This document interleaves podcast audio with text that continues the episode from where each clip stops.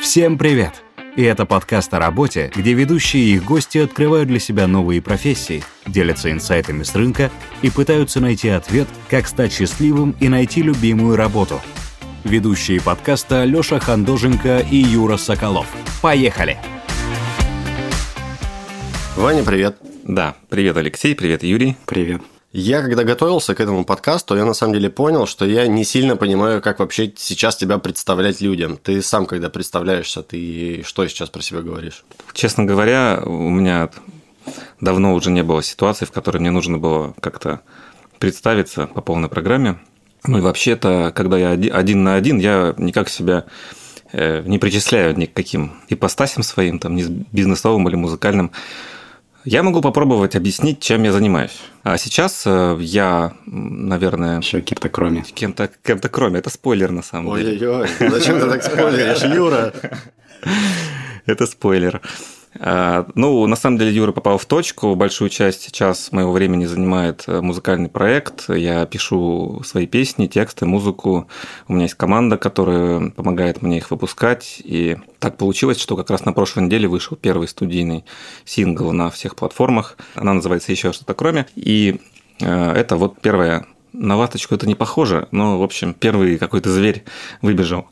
А, и побежал на эти стриминговые просторы, э, и за ним еще последует у нас там целая, целая еще песни, еще второй сингл будет, еще будет еще семь песен в альбоме через пару месяцев. Это вот музыкальная часть, она сопровождается еще съемками и выкладкой э, различных э, эфиров на YouTube, клипов и так далее.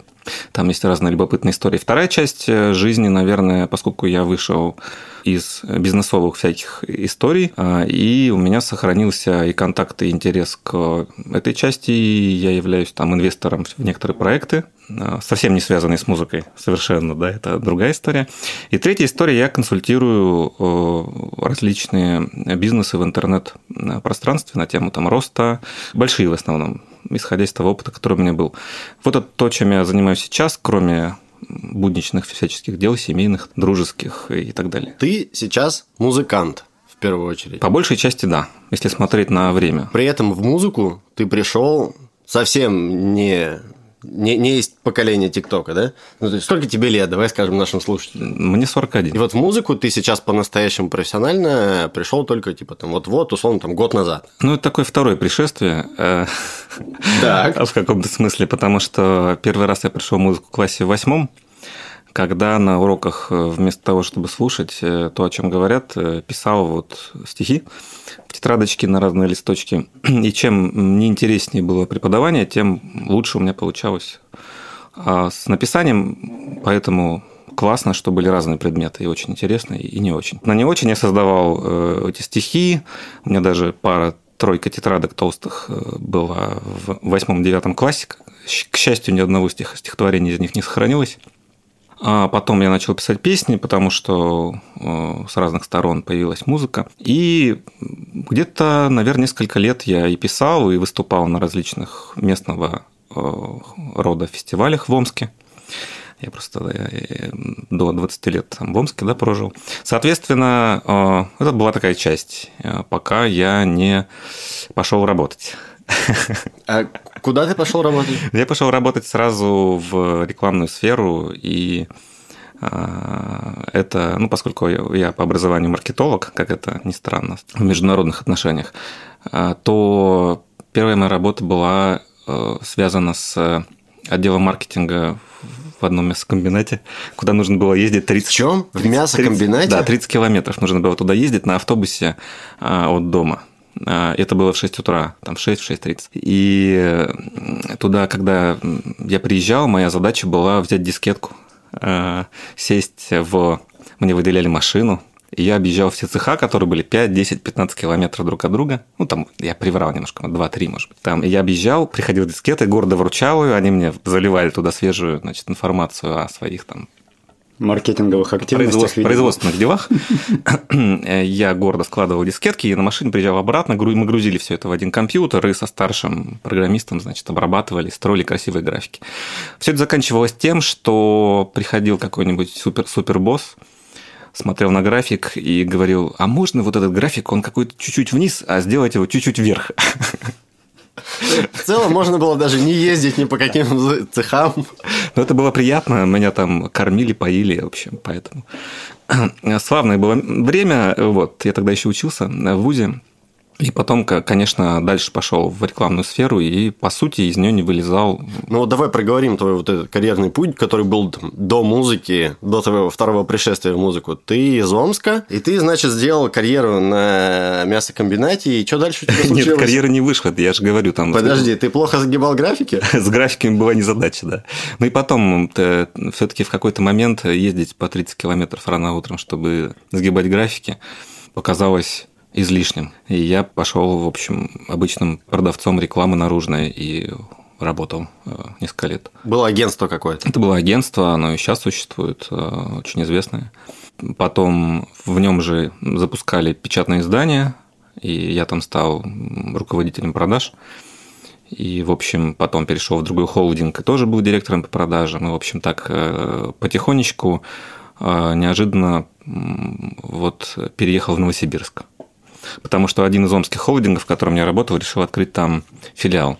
Филиал открылся, я там был директором даже какое-то время. И все это было связано с печатными изданиями. Это было такое лихое время, когда вот эти толстенные рекламные газеты а, еще жили. Многие из них уже погибли, но многие еще жили и приносили кучу денег. И потом меня позвали в крупнейший портал новосибирская нгс.ру.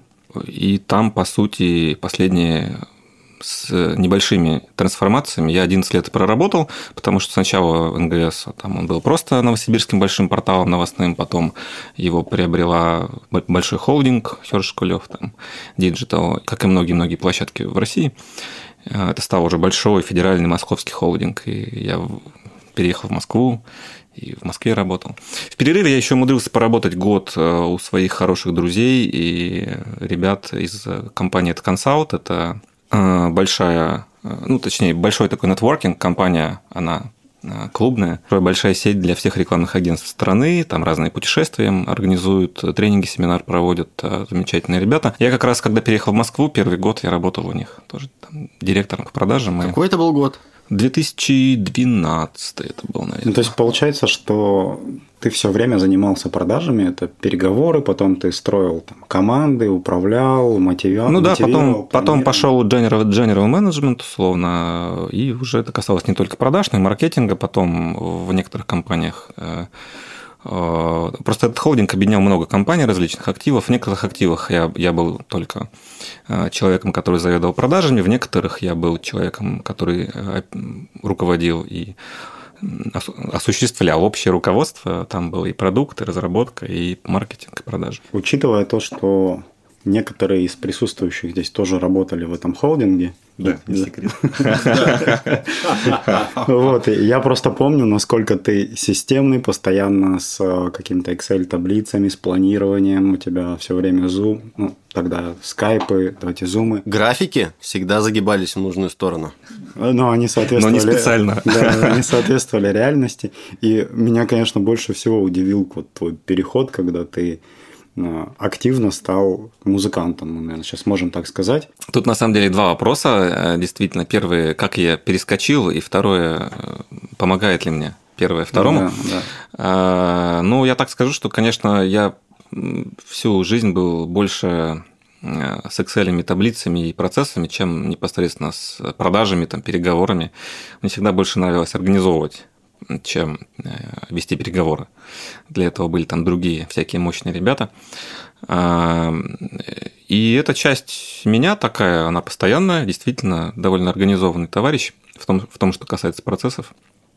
И это, безусловно, помогает э, сейчас выстроить работу, ну, мы называем это лейбл музыкальный, да, у него даже есть название, называется лейбл выходного дня.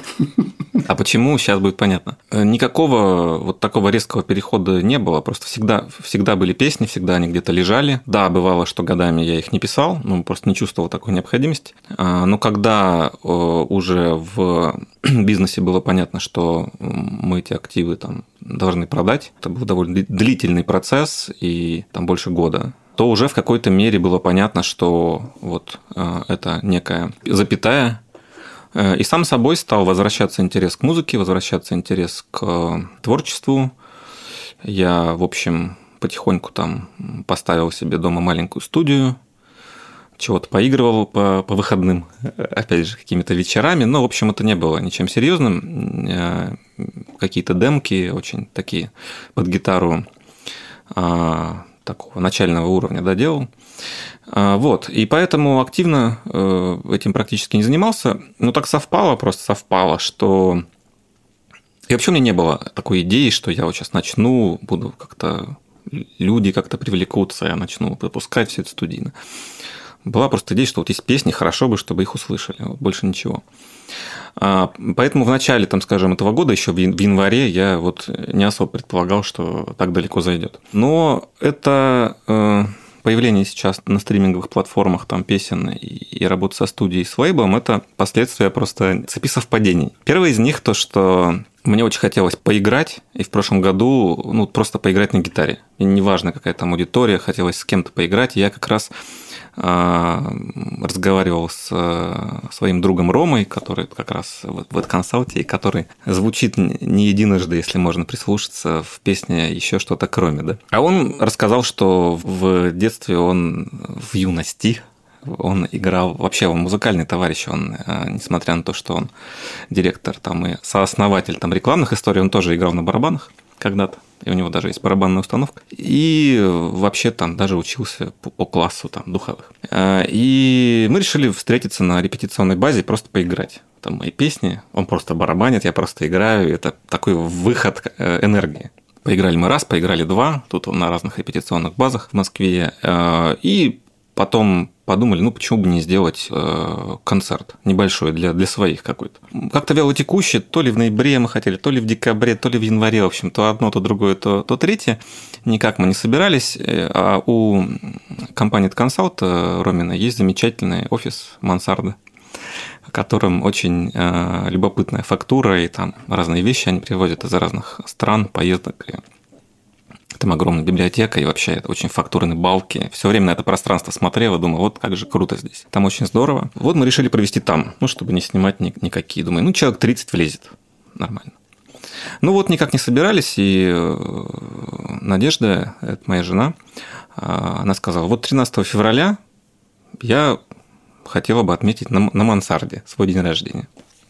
Рома сказал, ну, конечно, и да, давай мы при, приурочим, я сказал, тогда этот концерт там, мы как-то все втроем решили, ну, отличная идея. Вот, 13 февраля мы провели такой мансардник, как мы его назвали. Пришли э, гости, пришли знакомые, друзья. Я там спел какое-то количество песен, в общем, длилась эта история, там, поздравления, песни, песни, поздравления, в общем, посидели душевно. И как-то после этого вечера э, мы стали больше общаться с э, некоторыми людьми, которые пришли туда. И э, Ирина Генералова – это тоже человек, который в Эдконсал занимается э, проектами, подошла и сказала, что вот эти песни неплохо бы э, спеть в Олимпийском. Я сказал, ну, Сразу после Грэмми. Да, сразу после Грэмми, да, нескольких. Да. А, ну, окей. И в какой-то момент э, я подумал, ну, почему бы и нет, в конце концов? Почему бы и не попробовать что-то записать? Э, и мы решили создать такую небольшую банду. А, она позвала еще Наташу Еремину, это тоже и от консалт, и наши знакомые давние, мы все знаем друг друга довольно давно. А, и мы вот так втроем собрались, это было, даже помню дату 30 марта, и решили, вот, что у нас будет лейбл выходного дня, потому что мы можем заниматься этим только по выходным. Вот, а потом все это понеслось со страшной скоростью. Мы за месяц записали 4 э, видеоролика, причем с неплохим монтажом, там, с профессиональными операторами. Мы нашли команду, с которой начали писать музыку, и, в общем, уже 5 месяцев не, не тормозим. Вот, поэтому у нас все время происходит какой-то процесс. Песен много, э, подготовка каждой песни студийная довольно долго, поэтому вот только сейчас вот появилась первая студийная. Но сейчас они пойдут а, одна за одной, а роликов там уже на, на YouTube, наверное, штук 5-6. Прежде чем уйдем во весь этот разговор про музыку, э, я хотел побольше про вот эту бизнес-историю твою поговорить, потому что там на самом деле есть несколько очень неочевидных вещей. Ну, например, честно говоря, какой-то неподготовленный человек понятия не имеет, как построить, допустим, отдел продаж. Что это вообще такое. И это какой-то довольно специфический навык вообще построения команды, управления командами и так далее, который ты, судя по твоему рассказу, профильно как-то профессионально, в смысле, никак, нигде не получал. Ты по образованию маркетолог. Прости, да простит меня высшее омское образование. Я уверен, что не сильно классный по своему образованию маркетолог.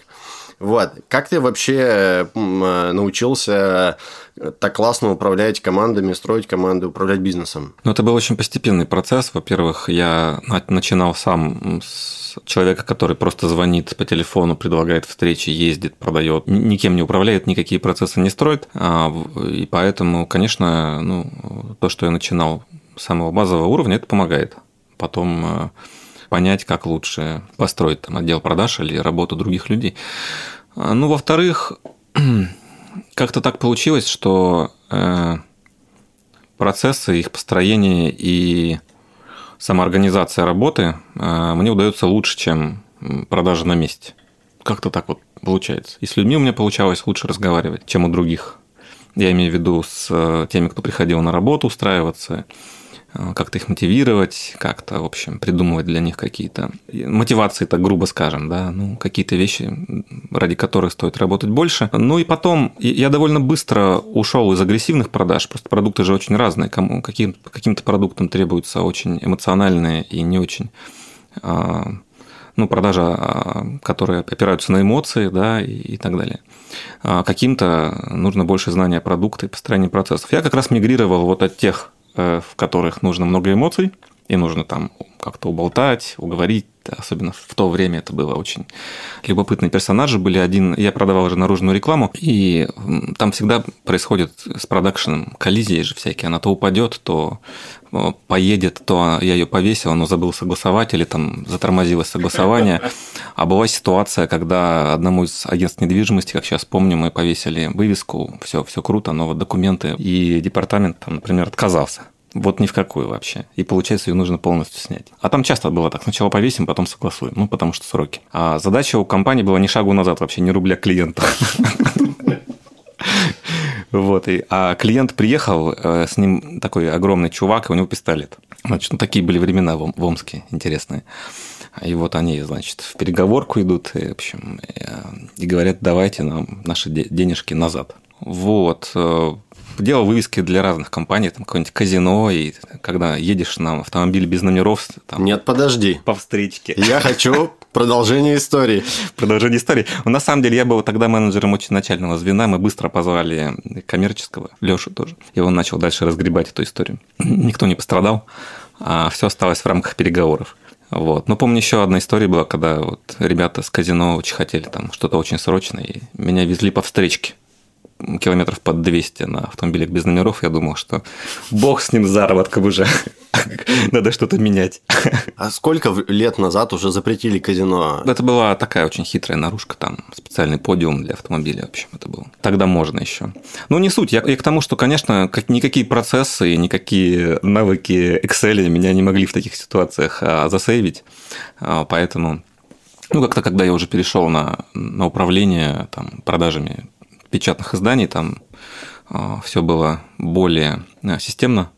Ну, когда я попал уже в интернет, и там уже понятная история была про классифайды, где вообще все можно посчитать, пересчитать, и все упирается в графики, эффективность, и CTR и прочее, ну, тут у меня совсем все сошлось. Ну, то есть ты говоришь, у меня получилось просто потому, что я был такой. Вот, вот мне, мне просто интересно, в итоге эти навыки-то их вообще возможно в себе как-то прокачать для того, чтобы стать классным управленцем? Или это просто должно быть? Я думаю, что в моем случае я просто, э, опираясь на собственные черты, э, потихоньку мигрировал как раз в сторону там, там, где у меня лучше получается. И мне, честно говоря, кажется, что это нормальный путь, э, и никаких не стоит человека, который прирожден там быть супер классным продавцом автомобилей, да, превращать в, в мегамозг, который должен посчитать там супер CTR какие-то. У каждого свои таланты. А, и поэтому, наверное, тут секрет не в том, чтобы супер их развить, а в том, чтобы ну, вовремя понять, кто ты есть, и применить к себе правильные техники. Как это сделать? Что из этого? Как понять, кто ты есть? В смысле, как, как найти в себе хотя бы один талант? Я знаю в себе примерно ноль талантов. Все, чем я занимаюсь, я занимаюсь этим совершенно случайно.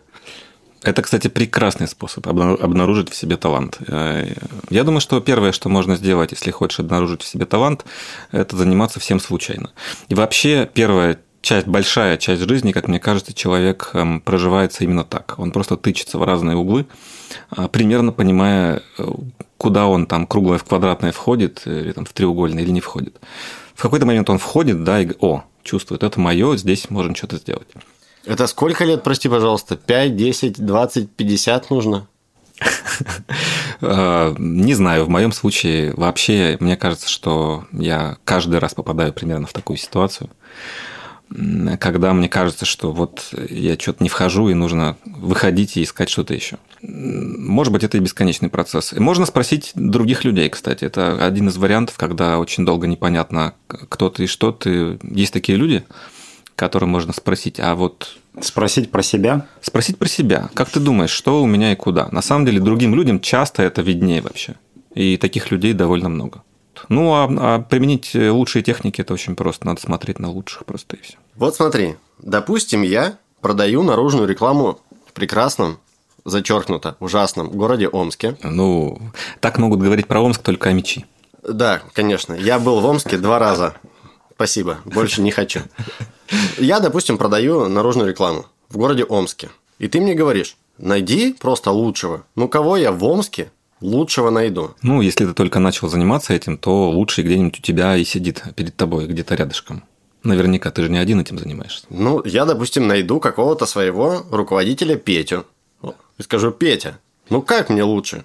Всего научиться лучше всех на свете продавать рекламу. Конечно, он берет тебя с собой, ты едешь и просто снимаешь просто на встрече его подходы и все. Вот это. Я думаю, в продажах э, такой метод просто отсеивает там огромное количество людей, которые понимают, что не, это вообще не мое. Очень много, конечно. Это такая классная штука. А если это работает, то это работает. Ну, просто если, продавая эту наружную рекламу там, или что-то другое, ты чувствуешь, что тебе просто в эти моменты очень некомфортно. Когда человек и первый... с пистолетом приходит в офис. Ну, это ладно, ну, если тебе некомфортно и без пистолета, и раз, и два, и три, ну, наверное, стоит просто ткнуться в другое направление просто и все. Мне кажется, э, что это вообще одна из больших проблем современной молодежи, по крайней мере. Тебе виднее. Как 17-летний прям. Так и есть, так и есть. Мне 17. Э, в смысле, про это даже книги пишут. Э, не знаю название этих книг, вот, но я точно знаю, что они есть. В смысле, большое количество людей не знает, чем они хотят заниматься, они пробуют все подряд, пробуют все подряд по 2, 3, 4, 5 месяцев. Естественно, за это время ничего у них стоящего не получается, ну, потому что невозможно сделать какую-то классную штуку за там, полгода, да? А, и они после этого делают вывод, что, блин, это не мое, меняют род деятельности, и на этом у них цикл замыкается. А, что делать-то с этим? Я думаю, что это подход, который не всем на самом деле хорош. А, по 5, там, 3-5 месяцев, потому что работать ради того, чтобы получить результат, это рано или поздно, на мой взгляд, все равно столкнуться с э, отсутствием смыслов. Потому что ну, терпеть, чтобы потом что-то получилось, как правило, превращается в терпеть еще больше. Э, а когда получилось, терпеть, чтобы получилось еще больше. Да, и как там известно, бедность, она не в сокращении вещей, а в расширении потребностей.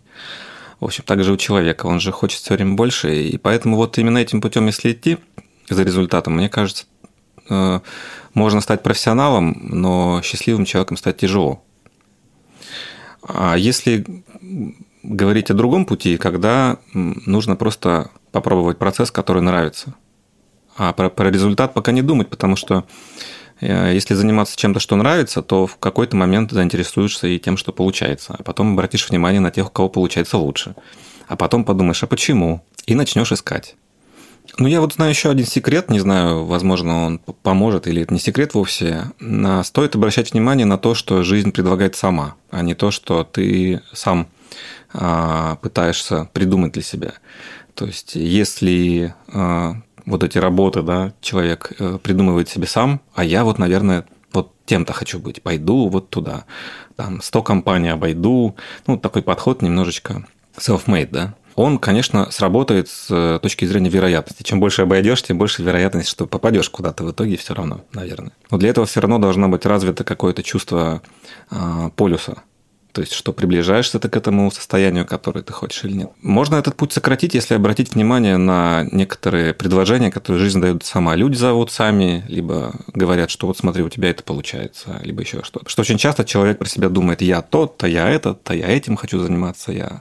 А на самом деле всем давно вокруг понятно, что у него очень круто получается там печь хлеб вообще. Он там бесподобен в этом. И он, потыкавшись в итоге такой, хоба, я же офигенный пекарь. Поговорим про музыку. Музыка в России – это бизнес? Ну, для очень узкой группы людей, да.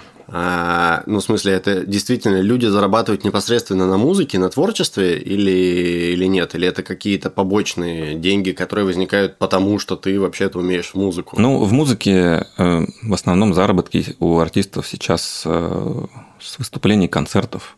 Причем часто это концерты даже очень больших, и чем больше артистов, наверное, тем вероятнее всякие э, свадьбы, корпоративы и так далее. Это до сих пор остается большой-большой а, частью дохода. Ну и вообще концерты.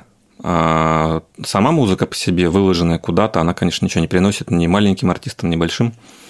Ну и что-то приносит э, организованный вокруг этого а, различный мерч, там, пиар, какие-то реклама, какие-то контракты, да. Но, конечно, не музыка. Музыкальная индустрия, на мой взгляд, конечно, очень дилетантский, потому что я недавно за ней наблюдаю пристально, э, находится в таком кризисе, потому что просто записав музыку и просто выложив ее, э, музыкант, конечно, не может заработать и не может на это прожить. Ему приходится быть там блогером, приходится как-то скакать, чтобы привлечь внимание, а, потому что, конечно, переизбыток контента и на площадке грузится тысячи, десятки тысяч треков каждые сутки. Это примерно то, что происходило, наверное, с там, журналистикой или какими-то такими, вот были серьезные издания, газеты, журналы, а потом пришел интернет, и все начали писать. Вместо там 20 блогеров их стало там 200 тысяч блогеров. Каждый мини-блогер, каждый считает, что его контент достоин.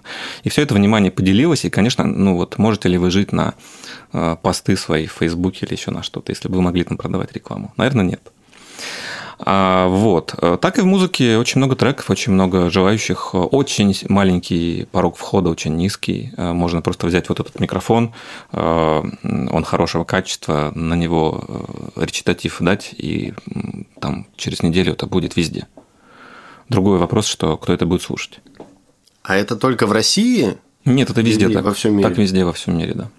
Слушай, а в чем заключается роль лейбла непосредственно тогда в такой модели?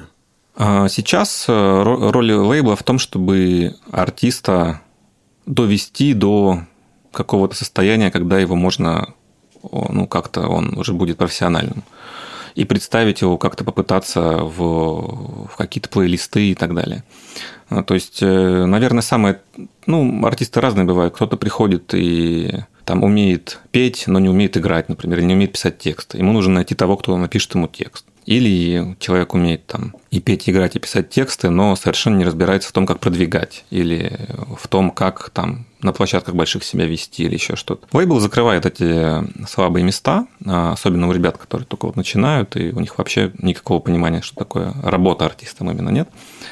И, и большой плюс, что сразу через лейбл можно попасть в плейлисты. То есть они рекомендуют треки редакторам Яндекс Музыки, Spotify, Apple а, насчет Apple не уверен, ну и, и так далее, там ВКонтакта. И редактора охотнее ставят эти треки, потому что они уже прошли через сито вот лейблов, и уже как бы это точно что-то более-менее.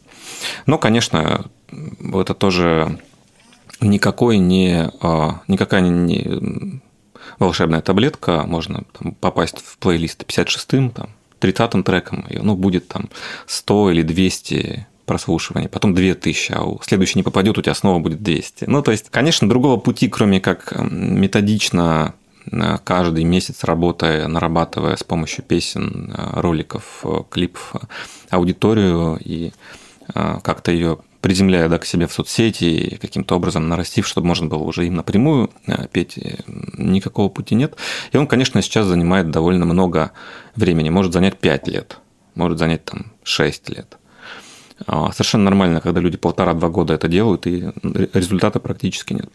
Но надо сказать, что ну, это, в принципе, не сильно хуже, чем было раньше. Раньше группы э, играли по клубам своего города, о них никто не знал, и попасть на прицел к хорошему продюсеру как-то тоже была удача, чтобы кто-то их вообще записал, и тоже проходило 5-6 лет, прежде чем они ну, как-то выглядели. Очень редко, когда там артист вот запел, и через месяц вот все уже. Так разве сейчас не то время, когда у нас есть алгоритмы YouTube, ВКонтакте, Apple музыки, что ты можешь абсолютно на этих алгоритмах там не зависеть ни от лейбла, ни от а, телевизора, ни от радио и наработать свою аудиторию, добиться успеха. Ну, это и... же могут все. А, видишь, одновременно с да. тем, как это право пропало только у лейблов там или только у больших ага. дистрибьюторов, оно появилось у всех. И поэтому теперь каждый это может сделать. Когда может сделать каждый, конкуренция там а, миллионократно возрастает. Другое дело, что это с точки зрения бизнеса, да, мы все говорим. А если спросить самого музыканта, то, конечно, он может сказать просто, что он вот пишет, потому что он очень хочет эти песни петь, писать, и ему не важно, 100 человек, 1000. В конце концов, вот у меня какой-то ролик, там, может, там, не знаю, собрал, вот 100 слушателей послушал, к примеру, да. Но это больше на 100, чем если бы я его не сделал. 100 человек – это приличный зал, пусть небольшой, да, 200 там в два раза больше. Тысяча – это уже... Вот, когда несколько тысяч прослушиваний, ну, круто, что могло быть там миллион, но тысяча лучше, чем, чем три человека дома. А вы планируете брать еще каких-то артистов себе в лейбл, или это будет лейбл одного артиста? Хороший вопрос, и я надеюсь, этот вопрос вообще когда-нибудь э, сам собой разрешится, как и многое там у нас происходит, и я не буду принимать в этом вопросе главное участие все-таки ну, я со своими песнями и выступлениями э, скорее вот подписан на лейбл. Если лейбл решит, что он хочет кого-то подписать, ему это хорошо и выгодно, и зачем это вообще нужно, э, и артист такой найдется, ну почему нет? А у тебя есть а, какая-то амбиция, как у музыканта, да? Сложно говорить про амбициозность в музыке, честно говоря, как у музыканта именно, да, да. потому что амбиция – это слово из словаря каких-то других профессий, что ли. Хотя я понимаю, о чем ты говоришь, и в этом смысле я себя, наверное, к музыкантам вообще не могу причислить. Во-первых, я очень хреново э, играю по нотам, практически не играю. То есть я их различаю с листа, но я их не сыграю, да. И если мне показать какую-то мелодию, я не возьму гитару и не сыграю на ней там все это. А, вот. И у меня, у меня нет абсолютного там, музыкального слуха или что-то такое. То есть ребята, которые действительно достойны называться музыкантами, они там это все могут. Ну, много из этого могут. Их там полно. Огромное количество людей, которые делают это там в миллион раз лучше, чем я. Э, поэтому, конечно, там, наверное, если говорить про музыкальные амбиции, много чего есть. Какие-то вещи, кто где играет, кто с кем играет. Э, я все-таки больше просто пишу и пою свои песни, поэтому э, амбиций здесь каких-то нет. Мне просто хотелось бы, чтобы их услышало побольше народу, и все. Планируешь ли ты зарабатывать музыкой? У меня, честно говоря, э, нет прям таких планов. Если это получится когда-нибудь, ну хорошо. Если нет, то, в общем, я на это не рассчитываю, конечно. Слушай, а я вот хотел вернуться к тому моменту, когда ты сказал, что музыка сейчас в таком зачаточном или каком-то хаотичном состоянии. Музыкальная индустрия, Музыкальная индустрия в кризисе, да. да. В кризисе. А есть какое-то понимание у тебя, что это за кризис и как, например, как из него выйти? То есть вот ты сейчас а, занимаешься музыкой, и, и как ты этот кризис для себя будешь преодолевать? А, ну, за всю индустрию точно не скажу. Это было бы очень самонадеянно. А, потому что ну, я там без году недели, собственно говоря, и вообще это я бы хотел не быть экспертом в этой отрасли, чтобы были люди, которые разбираются в этом гораздо лучше меня. Поэтому я ничего не знаю про это, как ей выйти, понятия не имею. И, в общем, э, кризис очень простой. А, очень легко направить свое вот творчество на все площадки и такой и музыки, там условно в кавычках там или без кавычек гораздо больше, чем слушателей. Вот и все. Но при этом это же проблема, которая в целом как будто бы была в куче других индустрий. Примерно все то же самое Конечно. было на телевидении, примерно все то же самое было в печатном и непечатных медиа в, в и так далее, и так далее. В телевидении вряд ли, потому что там все-таки ограниченное количество очень высокий порог входа для того, чтобы сделать контент и появиться там. У меня в телевизоре 400 чем-то каналов. А, ты имеешь в виду в телевизоре как в средстве доставки Конечно. контента до тебя? Да, да, это то же самое, конечно. Переизбыток контента, кто занял первые позиции вот эти, да, то, то и круто. Ну, вот и все. В Ютубе то же самое, да. Если э, в каком-то смысле э, есть такое выражение, что у каждого артиста, конечно, там сформировался бренд. И вот если бренд вот занят, э, если тебе сказать какой-нибудь там российский тяжелый рок с протяжными русскими словами, у тебя будет одна картинка в голове. Тебе сказать, ну, я сейчас про русскоязычную музыку да, говорю, или какой-нибудь развязный там э, рок-н-ролл, там у тебя другая картинка возникнет, или там э, что-то еще. И, ну, я про рок в основном говорю, да, потому что это мне чуть ближе, чем все остальное. Или там хороший рэп с хорошим литературным словами ты сразу примерно понимаешь, о ком речь. Да? А, и поэтому бытует такое мнение, что ну вот если занято уже это место, то ты пиши что-нибудь другое. А, пытайся так вот сделать что-то другое, что еще не занято, как-то по-другому себя подать, чтобы эта аудитория увидела новое, да. Ну, на самом деле это периодически случается, вот там на монеточку посмотри еще на кого-то. Да. Э, Она же больше не монеточка. Это я не в курсе. Все. Все? Монеточка больше не монеточка. Ушла эпоха? Я не знаю, кто она, но больше она не монеточка. Вы что, она же сказала, Рубль что уже этот псевдоним ее пере... Она его переросла. Она переросла свой псевдоним. Ну, это круто. Лиза, да, по-моему, зовут? Да. А, ну, э, да, ну я к тому, что вот появилось что-то с актуальными словами, с актуальными и необычной подачей, да, то, что хотели услышать люди, и они это услышали, вне зависимости от конкуренции, еще чего-то, чего-то, да.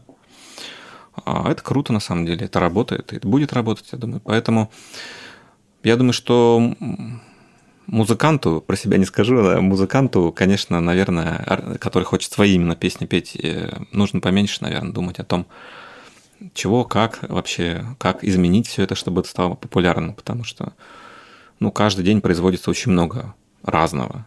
И на самом деле дело же еще в том, что музыки уже много. На всех платформах 60 э, миллионов треков э, со всей истории человечества. Можно включить там золотую эру 60-х и вообще слушать ее всю жизнь и не переслушать, да, или там 70-х потом. Или... И в любом направлении найдется там много часов музыки, которые можно послушать, а не то, что сейчас выпускается. То есть зачем условно слушать там новый трек, который вышел никому неизвестно, если можно послушать новую группу крутую, которая уже проверена из того времени. Ну, новую, я имею в виду, новый материал. Поэтому я так делаю на самом деле. я много слушаю музыки, ну, относительно много, там не так уж много, но она вся как-то не только та, которая сейчас выходит, но и много, которая была. И я понимаю, что ну, мне нужно сделать усилия, чтобы кого-то нового послушать. Зачем, если я еще не послушал там? Я даже не дослушал все альбомы еще Пол Маккартни. Я вот сейчас вспоминаю свой плейлист, и у меня же реально там композиций 30. И новые композиции там появляются типа раз в квартал. Ну, то есть к 35, здравствуйте, Юра, у меня будет типа там очень много песен, я не могу так быстро посчитать. Я старше. Вот, я, я, да, я это Минус к тому, 17, что, да. Да, я это к тому, что на самом деле как будто бы правда контента музыкального в том числе производится очень много. Его проникновение в, там, в умы человеческие в общем виде как-то не, непонятно, как на самом деле осуществлять непонятно, как вообще, честно говоря, музыканту решать эту задачку-то. Ну, просто потому что просто производить и надеяться на удачу, ну, такой путь, наверное, не очень классный. Ну, именно поэтому кризис, э, наверное, он не в том, что конкуренция или что-то, а в том, что просто человек, занимаясь только этим, он, конечно, это не проживет. Вот и все.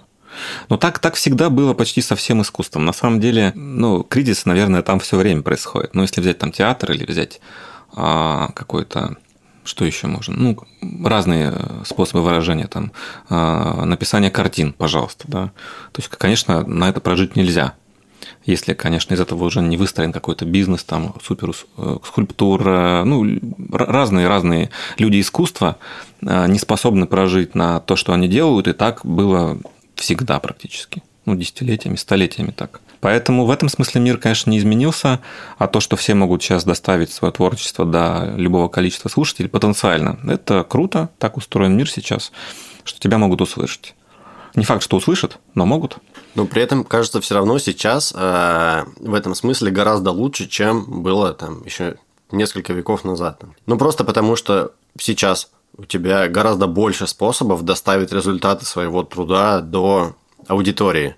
И раньше ты мог писать какую-то картину, и в лучшем случае ее там видела только твоя семья, и на этом все. А сейчас у тебя как минимум есть там твой интернет и 54 подписчика в Инстаграме. Ну, конечно, на самом деле это второй, наверное, сейчас э, переворот в индустрии после того, как изобрели звукозапись вообще.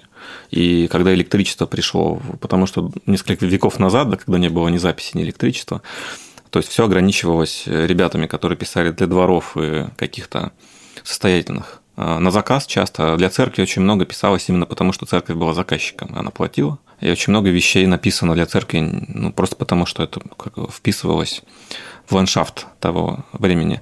Ну и для там при дворе, да, естественно, там, когда Гендель писал свои произведения на воде, когда баржа с королем плыла, и на ней играл целый оркестр, да, и он специально писал ее для этого события, конечно, он не предполагал, что это станет вечной классикой, и через много-много лет люди будут слушать. И отдельно была народная музыка, которая просто люди развлекались после тяжелой работы, собирались в различных местах, плясали, пили, и там совсем была другая музыка в ходу. Они как-то состыковались там в 19 веке, и из этого родилось много чего, а потом туда влился быт вот Э, африканского направления, которое вот э, тоже пела и плясала после очень тяжелой работы в своих там были специальные даже места, я сейчас название не помню, и оттуда выросло очень много людей с очень мощными голосами, очень мощной игрой, потому что тогда без мощного примощного голоса, который можно было услышать там на другом конце площади, просто ты не мог быть артистом. И когда вдруг появилась возможность записи, это взорвало индустрию, потому что теперь вот как раз этого парня, который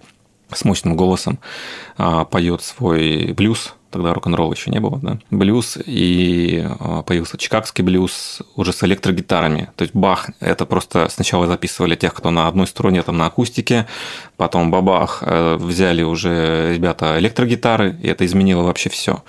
А когда стало нормальным петь полушепотом, и первых э, людей, которые так пели, там некоторых называли шепчущий там певец, потому что, оказывается, стало можно петь не очень громко, но красиво, и люди будут это слушать. Это перевернуло еще раз индустрию. То есть то, что сейчас происходит, это мелкие события по сравнению с тем, что было тогда. Ну, наверное, изобретение там вот интернета и, как следствие, платформ по доставке а, в звуке этих треков до любого количества слушателей, это еще один такой мощный. Это здорово жить во времена, когда вот так меняется индустрия, это классно. Слушай, а ты вот говорил, когда про чернокожих исполнителей и про то, что они приходили в эти клубы просто отдыхать после тяжелого рабочего дня, я подумал о том, что на самом деле вот это вот разделение того, музыкант я или я менеджер, музыкант я или электрик и так далее, оно какое-то выдуманное на самом деле. Э, ну, потому что никто тебе не мешает быть и электриком, и по вечерам писать музыку, и тогда кто ты тогда такой. Как ты думаешь, вообще важно в этом смысле себя определить? Я вообще считаю, что себя определять – это вредная штука. Почему? Вообще, я считаю, что человеку, пока он не общается с другим человеком, самоопределение вообще в нем нет необходимости. Ну, ты же сам с собой не разговариваешь там вот как прям с личностью, вот он тебе отвечает. Но я не могу не разговаривать с людьми. Да, но они сами решат, кто ты, в общем, по идее. Тебе не нужно эту задачу решать. Так. Это супер инсайт сейчас был. Да. Будь э, собой, если так возможно, или будь каким-то, а кто-то за тебя уже решат люди, музыканты. Причем решат разные. Ну, ты будешь делать одно и то же, а решат разные. Это, а, это совершенно все, нормально. Все равно и решают, да? Все равно и решают по-разному. Да, и э, вот говоря про... Конечно, не все ребята там э, работали на плантациях, а вечером фигачили в клубах. Постепенно выделились люди, которые только фигачат на банджо, но они, например, очень мало писали свои песни. Были, были очень известные песни, которые все хотели, ну, шлягеры тех времен, и люди хотели именно под них плясать, им вообще было пофиг на какой-то новый, они хотели отдохнуть, и чем быстрее и громче ты играл, и там либо веселый там блюз, либо очень грустный, да, само название блюз, оно происходит, да, от слова блу, это печаль, да, тоска, угу. тоска. Собственно говоря, появились эти ребята, которые, ну, свое не писали, а, но они были такие уже профессиональные.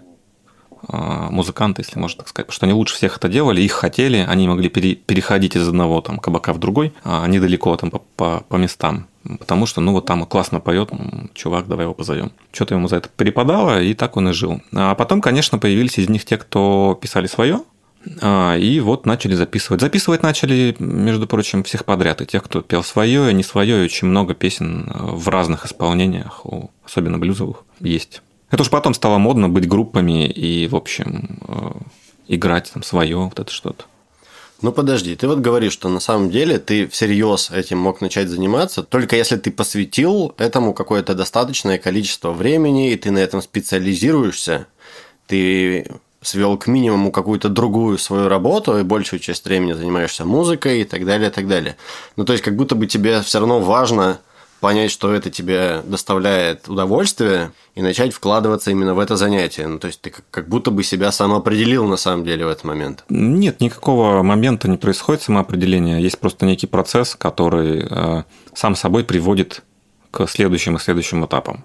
И можно, в общем, по пути не задумываться в этот момент, кто я, что я, зачем я. Можно и задумываться, но на самом деле гораздо прикольнее, когда можно идти по этим этапам, в общем, без особых раздумий. Потому что жизнь просто происходит. Она просто происходит, и в какой-то момент ты обнаруживаешь себя поющим на записи. До этого ты там себя обнаружил что-то пишущим. В момент написания э, ты не думал, что ты будешь сидеть и выступать перед кем-то. Я не думал, что я буду сидеть и в гостях на подкасте вашем замечательном рассуждать об этом. Я об этом же не думал, но я сижу и рассуждаю. Поэтому жизнь просто происходит, и все, что можно сделать, это расслабиться в этом смысле. Слушай, ну большое количество людей из Омска тебе сейчас возразят. Они скажут, господи... Те, кто не уехал? Те, кто не, те, кто не уехал и продолжают работать, может быть, даже на этом самом мясокомбинате. Они сидят и думают, господи, Ваня, что ты говоришь? Я расслабился в какой-то момент, и вот я в разделочном цеху. Господи, лучше бы я не расслаблялся. Вот, в этом, в этом смысле не очень понятно, где найти грани между тем, что ты расслабился и просто плывешь по течению, и выйдешь когда-то на лучший для себя берег, а, и тем, что ты на самом деле спускаешь свою жизнь к чертовой матери в унитаз. Разница только в одном, испытываешь ли ты от процесса удовлетворения или нет.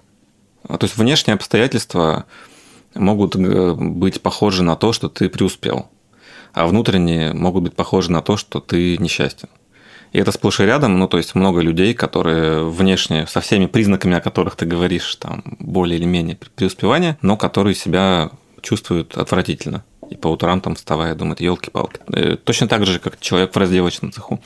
А есть люди, которые работают на мясокомбинате, и у них много чего в жизни происходит, э, и это их полностью устраивает. А, вообще, я бы не могу сказать, что музыка – это какое-то привилегированное занятие. Я считаю, это одно из проявлений творческих, коих много, и людям они доступны. И, в общем, не только пение, не только там музыка, а разные всякие. А, ну и здорово, что творчество, оно присутствует в жизни каждого человека в какой-то форме. У меня внутри все негодует против такой логики.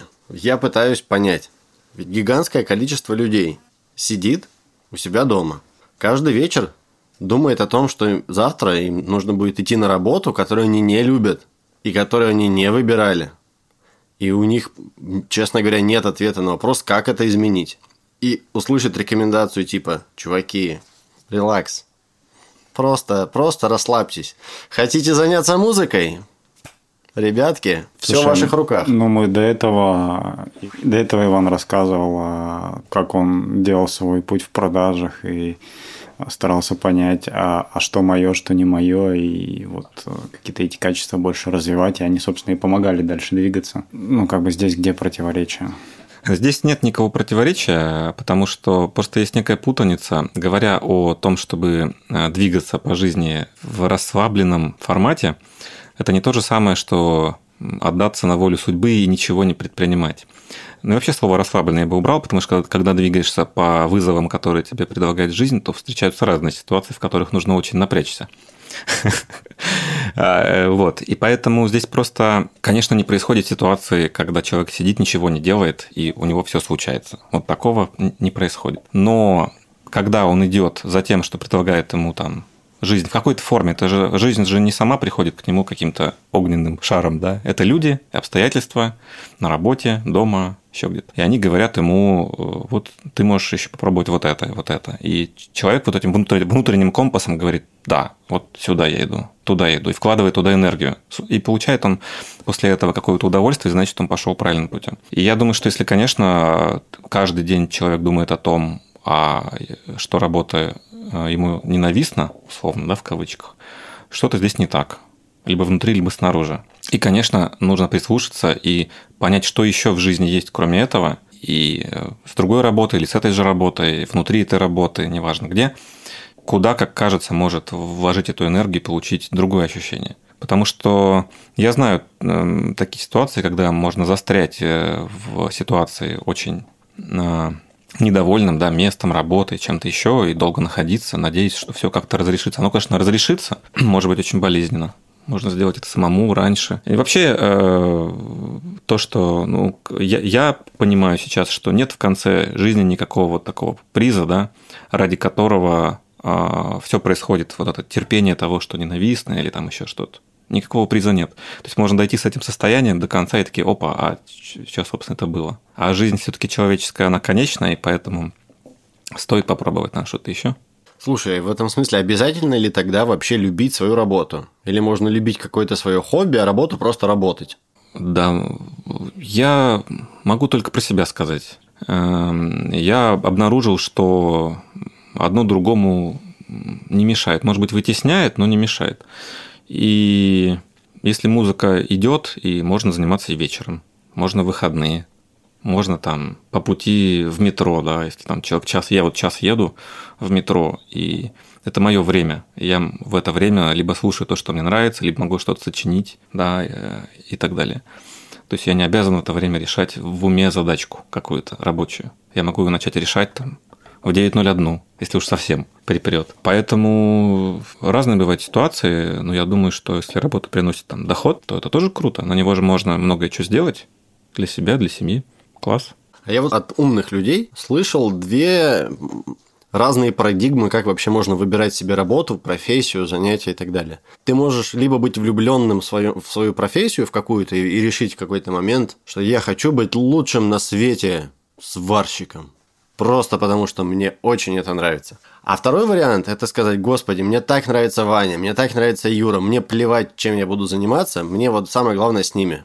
Как ты считаешь, какой путь он более классный и должен привести к более классному результату? Да любой. Лю- любой путь, который приносит радость в итоге и удовлетворение, он годится.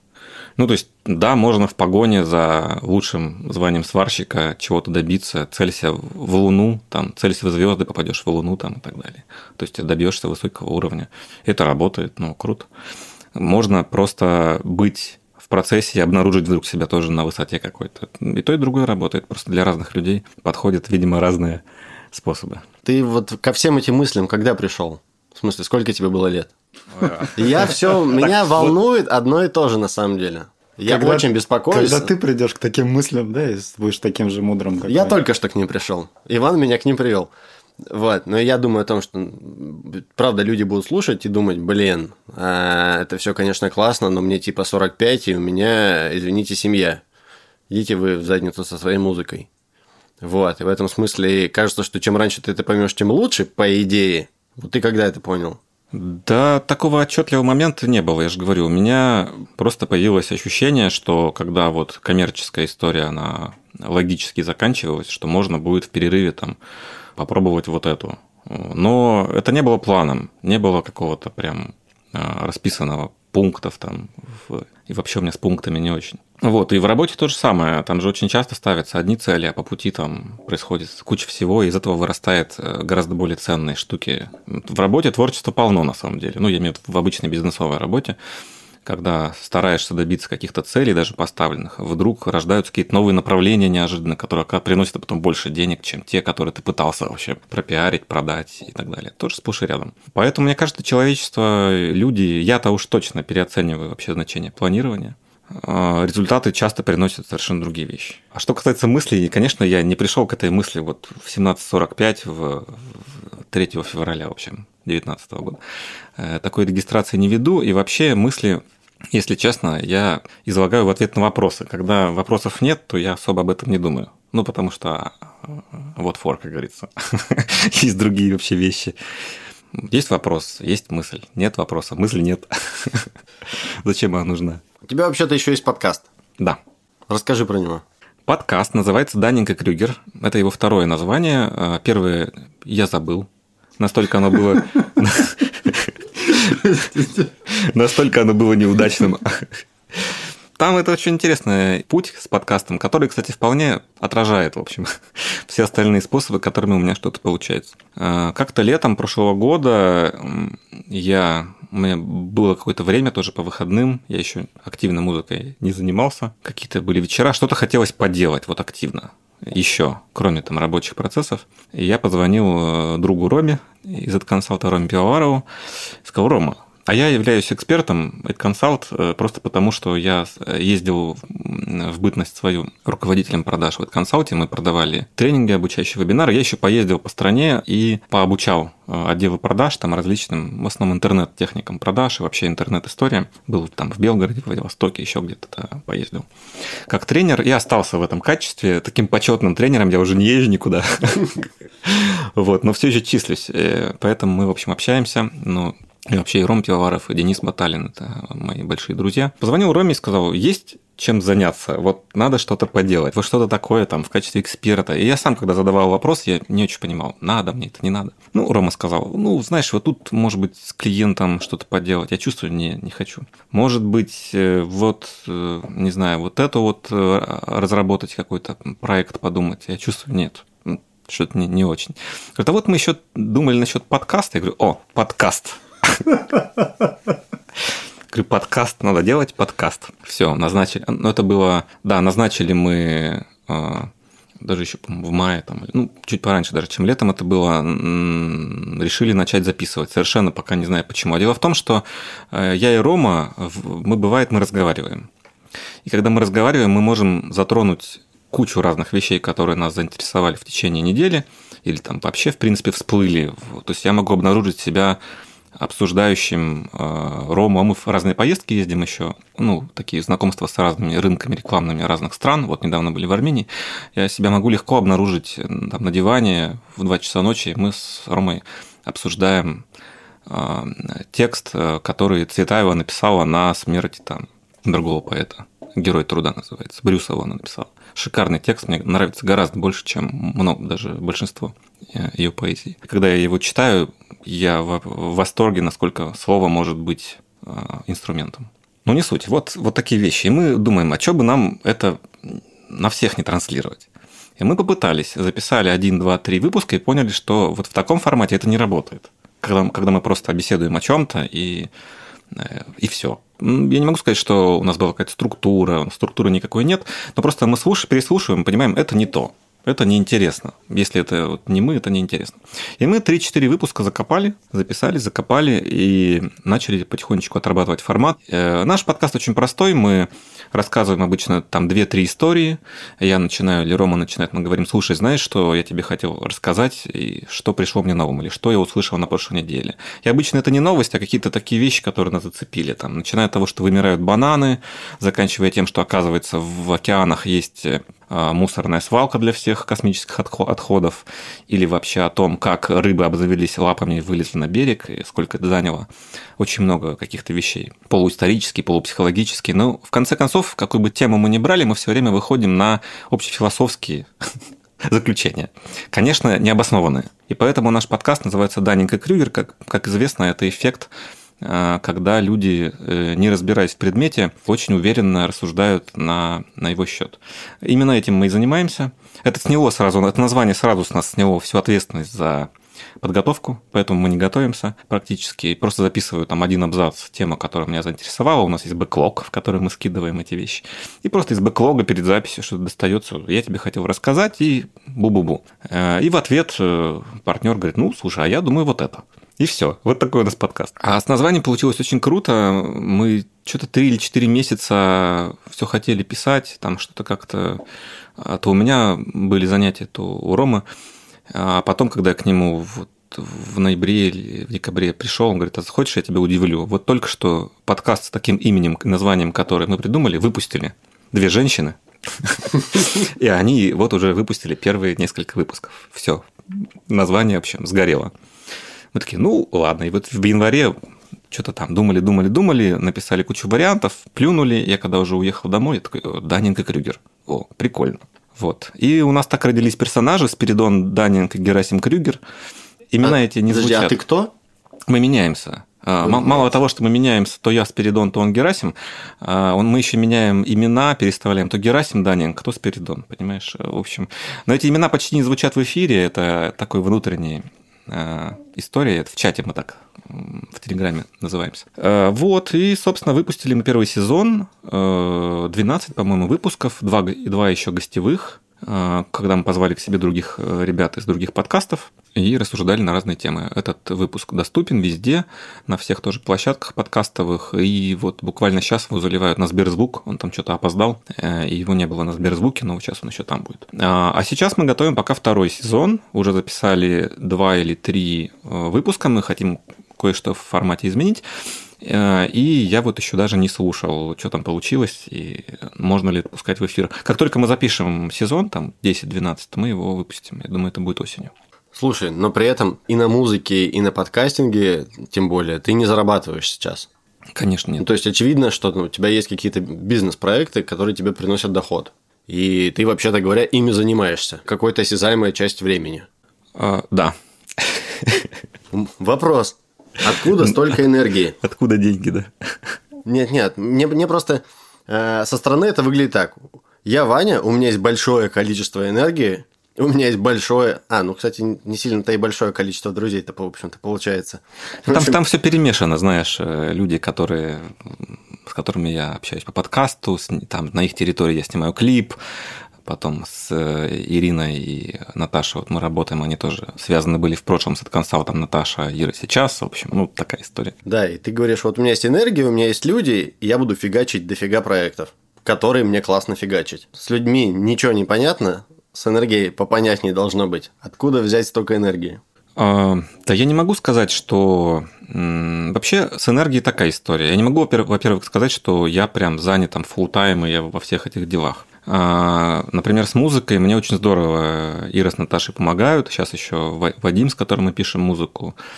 То есть и есть ребята, которые занимаются продвижением. То есть, ну, в каждом направлении есть люди, которые лучше меня это могут организовать, придумать, сделать.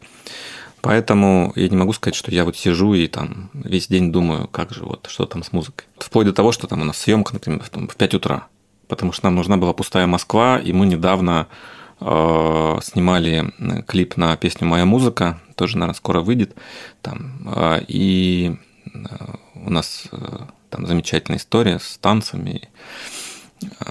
Вот. И вот мы в 5 с 5 до 9 утра все отсняли, и все. Ну, то есть, и дальше вот можно еще чем-то заниматься.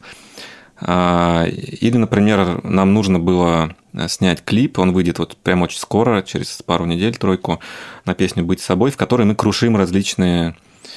предметы техники. Телевизоры, там, зеркала молотками, кувалдами огромными. А в этом клипе э, снималось почти 30 человек. Ну, участвовало, не снималось, да. Ну, как это получилось все? Потому что сначала была идея, вот мы собрались втроем нашим лейблом, и давайте вот будет такая штука, будем фигачить, как вот в этих э, местах коммерческих, в которых э, за это люди деньги платят, и потом молотками что-то разбивают. Есть такие места.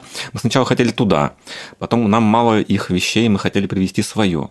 Потом мы поняли, что там очень маленькое помещение, и это очень дорого получается. Там десятки тысяч людей, люди платят вообще, там такая конкуренция за эти места.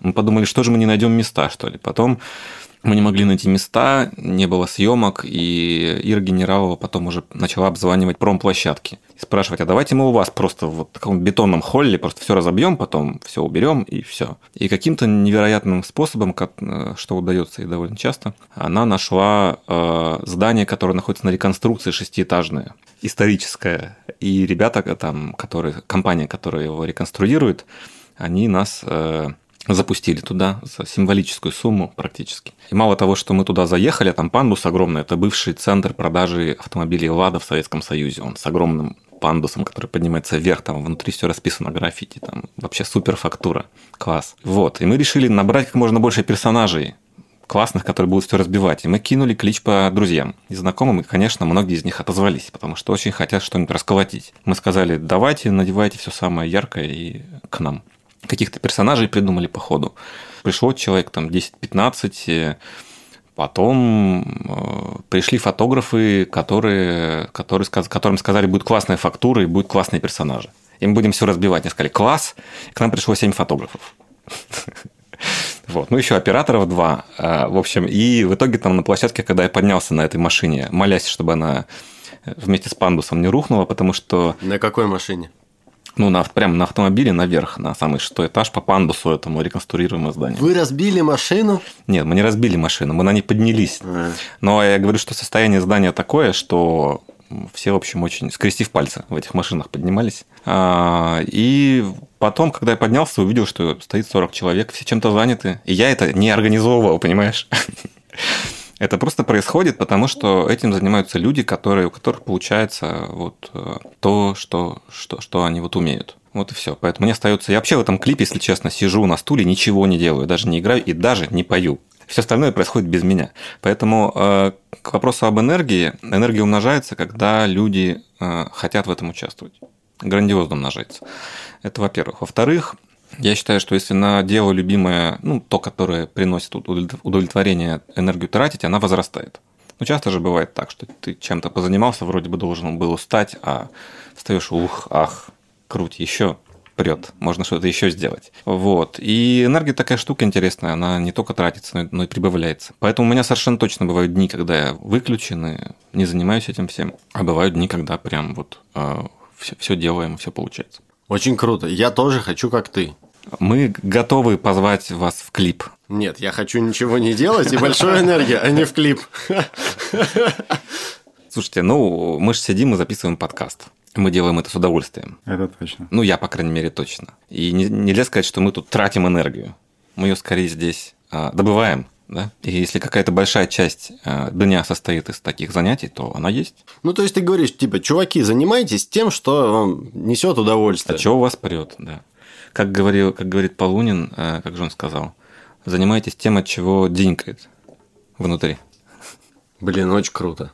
Давайте петь песни. Да, мы можем, конечно, без проблем. Э, есть песни, которые прямо сейчас репетируются и готовятся в альбомы выходить, а мне почему-то захотелось спеть там пару-тройку песен, которые не выйдут в ближайшее время, то есть они как бы будут ждать, пока как-то где-то можно их, ну, кроме акустических Эксклюзив. Э, вещей, ну, в каком-то смысле, что вот недавно летом было очень жарко, помните, в парках. Да. И вот написалась песня, которая называется «В парках жарко». В парках жарко и как-то линейно в жизни Дом, работа, продукты и карта банка. Общий ужин, чтобы позиции сблизить. Кончен день, в телефонах сожжем останки. Это мой сериал, идет в бесконечном повторе. Я не то чтобы устал, но не помню, как начал смотреть И маршрут уже кем-то проложен на мониторе. Чуть поярче прочих две точки. Рождение и смерть. Километр переписок с тоски или скуки. И растет число посмертных страниц в соцсетях. Мы ведь все когда-то покажем пустые руки Отбывая с платформы, которой нет в новостях. Нас сближает любовь или жажда денег Или страх остаться с собою наедине — мы, наверное, увидимся снова с тобой в понедельник Но не знаю, посмотрим внутрь Или вовне Это мой сериал идет в бесконечном повторе И не то, чтобы много причин разорвать контракт А вокруг столько платных способов все ускорить но секрет, что все можно замедлить почти за так. В парках жарко, термометры на пределе. Точки движутся на экране и где-то внутри. Мы, наверное, увидимся снова с тобой на неделе, но не знаю, в какой из серий поговорим.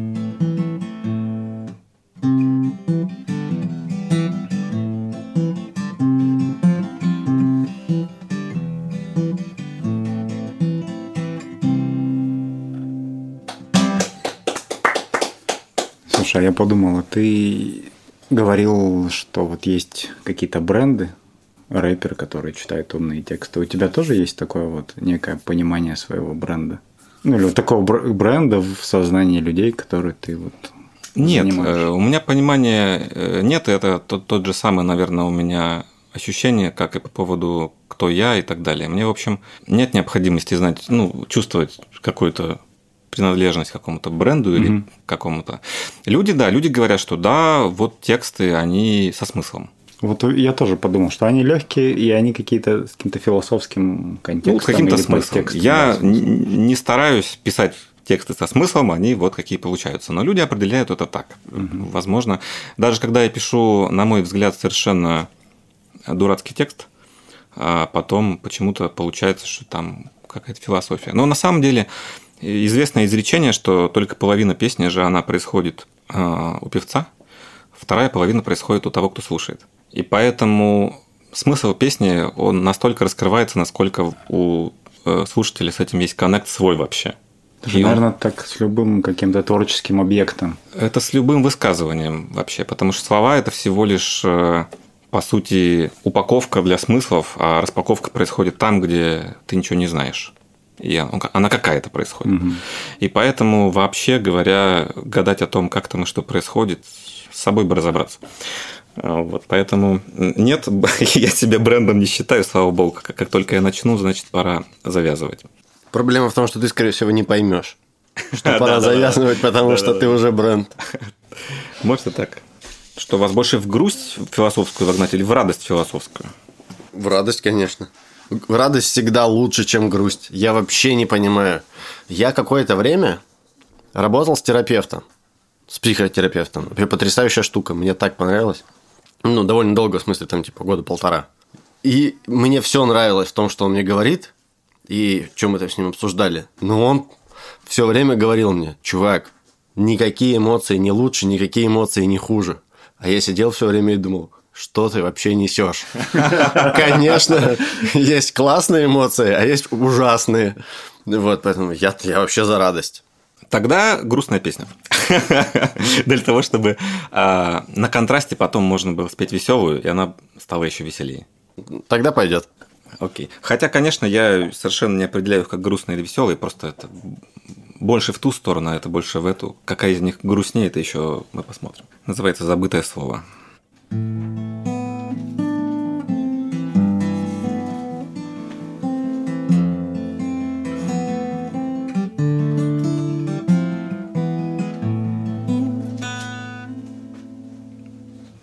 Я видел мир, в нем Бог как магнит, И даже безмозглые рыбы плывут к нужному полюсу. В нем бескрайние числа, возведенные в высшую степень, Уступают этому тихому голосу. Мир за этим углом, он совсем рядом от нас, мы можем дойти пешком. Если выйдем сейчас. Я видел мир, я вдыхал его запах и чувствовал вкус на губах забытого слова. Там синие тени песков и чьи-то следы.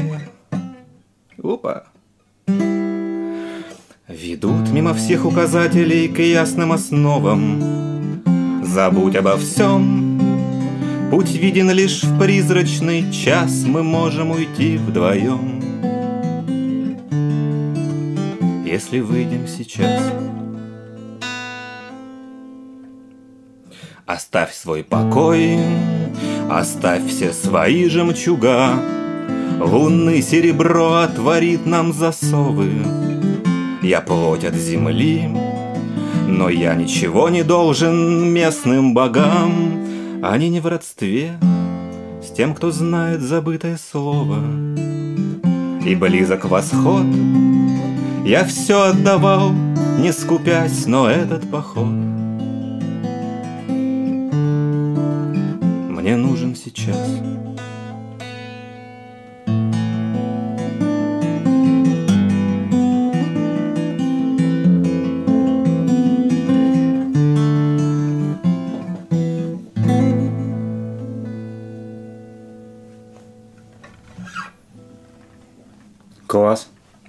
Но грустно. Все-таки грустное, да? Да. Как ты практикуешь себя как э, музыкант и артист? Ты берешь какие-то уроки вокала, уроки игры на гитаре, или ты просто сам тренируешься и тренируешься? Или есть условно человек, который тебе помогает развивать э, какие-то навыки эти? Ну, вообще самоучка в том смысле, что никакого музыкального образования у меня нету. Конечно, это ощущается. Ну, то есть, когда какая-то нужна свобода там, в творчестве или еще в чем-то. Это, с одной стороны, сильно помогает, потому что, ну, я как-то сам размышляю над этим, ну, не размышляю, точнее, да, возможно, не опираюсь на какие-то вещи, которые могли бы быть более или менее шаблонными. А, ну, не мне судить, а, но я, конечно, стараюсь э, чего-то посмотреть. А, у меня два режима, в общем, если проще сказать. У меня два режима. В первом режиме я просто себе пою, э, играю, меня все устраивает. Все классно, все кайф. Потом прихожу на запись, пою, а мне Вадим говорит, вообще полный трэш, это невозможно записывать. Я говорю, почему? Он говорит, вот потому, потому, потому. Показывает конкретно какие-то вещи в вокале. Я говорю, ага, окей, ну хорошо. Я прихожу к преподавателю какому-то говорю, так, мне вот эти три вещи надо сделать. То есть мне не в целом надо научиться петь, а вот, вот вещи. И так могу прийти к одному, к второму, к третьему. И я могу сказать, что, во-первых, я там шесть преподавателей по вокалу. Я не хожу долго. Я прихожу, там что-то понимаю и дальше занимаюсь своими делами. То же самое в гитаре. И, кстати, могу сказать, и подтвердят профессионалы, что часто человек после а, долгого занятия вокалом поет хуже, чем он пел до. Потому что вот у каждого из этих преподавателей я мог научиться петь определенным способом. И они все шесть были разные. Не то чтобы там трое к одной школе, трое к другой принадлежали. Все шесть разных а, техник, которые могли привести к совершенно разному звучанию. А, и это, конечно, наверное, а, показывает то, что в первую очередь я, я вот понимаю, чего я хочу добиться. И для этого я куда-то иду и что-то спрашиваю. Иногда помогает, иногда нет. Вот какая-то такая история. А то же самое с гитарой. Я играю, играю, играю, вдруг у меня там пальцы заплетаются. Я сам не могу вот сделать то, что я придумал. Ну, вот не могу. Думаю, как? Что, как это развидеть? И иду к какому-нибудь человеку, который очень круто играет на гитаре. Как вот участию лучших, да, который там на 150 голов выше, и, ну, преподаватель или там кто-то и говорю, вот дай что-нибудь, я хочу. И он дает какую-то мелодию, обычно это не упражнение, потому что я терпеть не могу играть упражнения, конечно, если они не очень красивые. Вот, но вот какую-то мелодию классную, которую я не могу сейчас сыграть, но я вот она очень классная. И я начинаю играть, играть, играть, играть, и тем самым улучшаю навыки, и потом беру что-то следующее. Я могу сказать, что когда ко мне приходят ребята, которые хотят научиться играть на гитаре, я им говорю всегда, есть два пути. Первый, ты идешь просто в школу какую-то, тебе правильно расскажут, как сыграть, как что, и ты точно будешь там, если продержишься какое-то долгое время, ты будешь играть очень хорошо. А второй путь – это просто выбрать песни, которые тебе очень нравятся, ты их очень хочешь играть, очень хочешь играть, готов до посинения, даже которые очень сильно не получаются, и начать с них. Э, как понятно, в музыкальную школу я не ходил. А второй способ работает точно 100%. Я видел много людей, которые а, очень быстро начинают играть. Вот когда они долбят одну песню, которую вот прям очень сильно хотят сыграть. Там до мозолей, до всего остального. То есть они начинают быстро играть уже и другую музыку. Конечно, тоже. ну потому что там э, все равно для того, чтобы сыграть одну песню, тебе нужно пройти там 50% пути. Три песни, уже 80% пути. Ну там э, средне, среднестатистического гитариста, который... Э, и, конечно, я там не гитарист никакой, я играю очень средне, очень средне там попадаю не по тем струнам, если я долго не играл какую-то песню, а эти все песни, которые я сейчас пою, практически все долго не играл, потому что а, другие тренирую. А, конечно, у меня там какие-то начинают баги возникать и все прочее. А у тебя... У проф-гитаристов такого практически не бывает. А у тебя есть какой-то, ну, может быть, минимум, который ты должен выигрывать каждый день? Или наигрывать, как правильно сказать. Ну, то есть, что ты тренируешься каждый день по 15 минут или по 2 часа. Ну, я, или я точно... Вот есть какой-то у тебя планка, скажем Нет, так? я к планам же отношусь, э, сами знаете как, поэтому... Я, конечно, могу себе напланировать, что я вот сейчас буду каждый день по часу там петь и по часу играть на гитаре, но по факту вот сегодня, да, я час полтора часа играл, час пел, и вот сейчас еще поигрываю. Ну, вот сегодня такой день. Завтра, может быть, вообще ничего. Вот так вот. Когда хочется взять в руки гитару, тогда я беру. Иногда не беру там две недели. Ну, то есть это очень долго. Поэтому нет, режима нет. Здесь еще, как и со всяким, наверное, таким занятием, очень важно желание и внимательность к деталям. Ну, то есть, одно дело час просто играть, то, что нравится, а другое дело 20 э, минут тренировать а, кусочек, который не получается. И менять именно технику осознанно, что именно не получается. То есть по-другому поднять палец или переставить, и это сразу дает буст. То есть, по сути, за 20 минут вторым подходом можно добиться намного вот, больше, чем несколько часов просто игры. Иногда так, иногда сяк. Да, кусок не получается, я сажусь и начинаю его гонять. Ну, то есть, вот эта организованность у меня, она такая сидит, говорит, о, а вот здесь лучше, а еще лучше стало. А можно ли 10 раз очень хорошо, а можно ли 10 раз вообще без единой помарки? Так и время проходит, ну, в общем. Ну, иногда песни. Песни, конечно, нравится петь всегда, даже если я не попадаю куда-то там. Класс. Сейчас будет весело, специально для Леши. На, на финалочку веселенькую.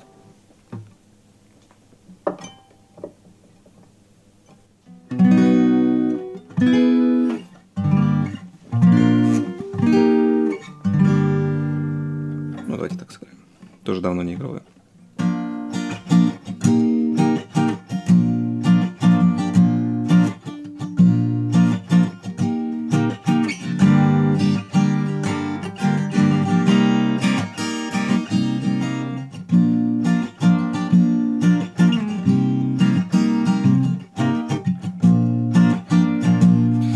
Отказался видеть этот мир вблизи, ты захотел свой. Ты отказался видеть этот мир, ты почти что ослеп. В твоем мире всегда солнце, но в нем нет нужных врачей. Потому что им нечем заработать в твоем мире на хлеб. Ты испугался резких звуков снаружи и затворил дверь. Ты испугался резких звуков и сидишь один в тишине. Ты не против гостей, предпочтительно из высших слоев. Но им нужно понизить голос, чтобы ты не оглох. Эй!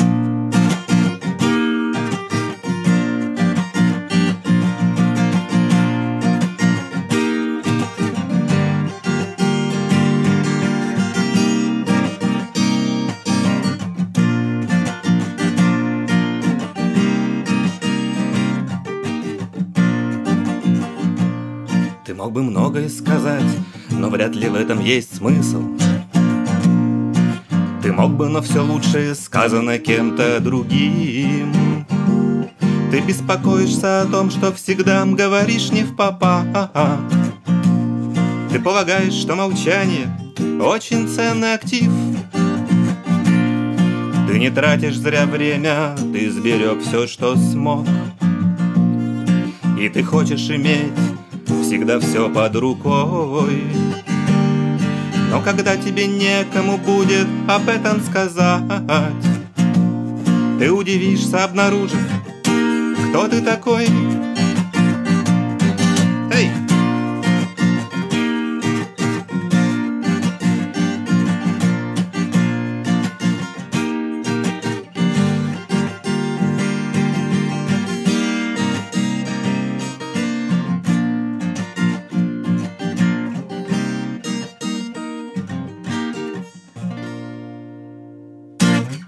Это просто классно.